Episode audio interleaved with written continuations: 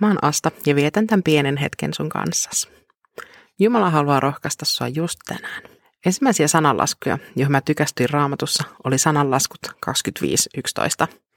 Kultaomenoita hopeamaljoissa ovat oikeaan aikaan laustut sanat. Luultavasti mä ihastuin siihen visuaaliseen mielikuvaan, mikä tosta tuli mun mieleen. Mutta mulle sopii hyvin myös ton jakeen sanoma erittäin hyvin. Kun me alettiin tehdä tätä podcastia, ei kukaan varmaan täysin tiennyt, että mihin tämä tulee viemään. Eikä tiedä vieläkään. Me ollaan kuitenkin vasta alkutaipaleella. Itekin tuntuu, että en ole vielä päässyt oikein edes raapasemaan pintaa kunnolla. Me ollaan kuitenkin saatu nyt jo vähän palautetta näistä jaksoista, ja se on ollut mulle tosi rohkaisevaa. Mä en ole nyt kerjäämässä kehuja tai palautetta, vaikka palautetta saakin laittaa esimerkiksi avaimia.netin palautelomakkeen tai somen kautta.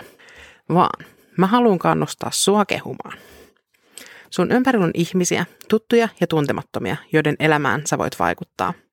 Ehkä joku on aamulla ollut epävarma vaatteidensa väristä ja rohkaistuu, kun asukokonaisuutta kehutaan.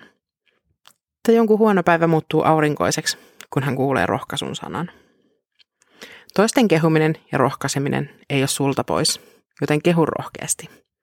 Jos se tuntuu vähän vaikealta, niin aloita jostain tosi pienestä.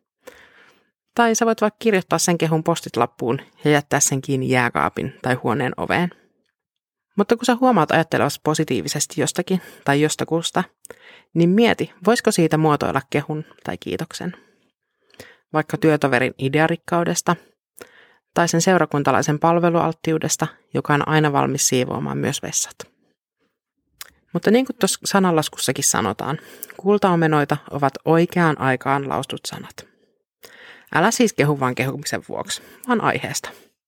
Silloin se kultaomena saattaa vierähtää hopeamaljaansa. Rukoillaan. Rakas Jeesus, sä teit valtavan uhrauksen meidän puolesta.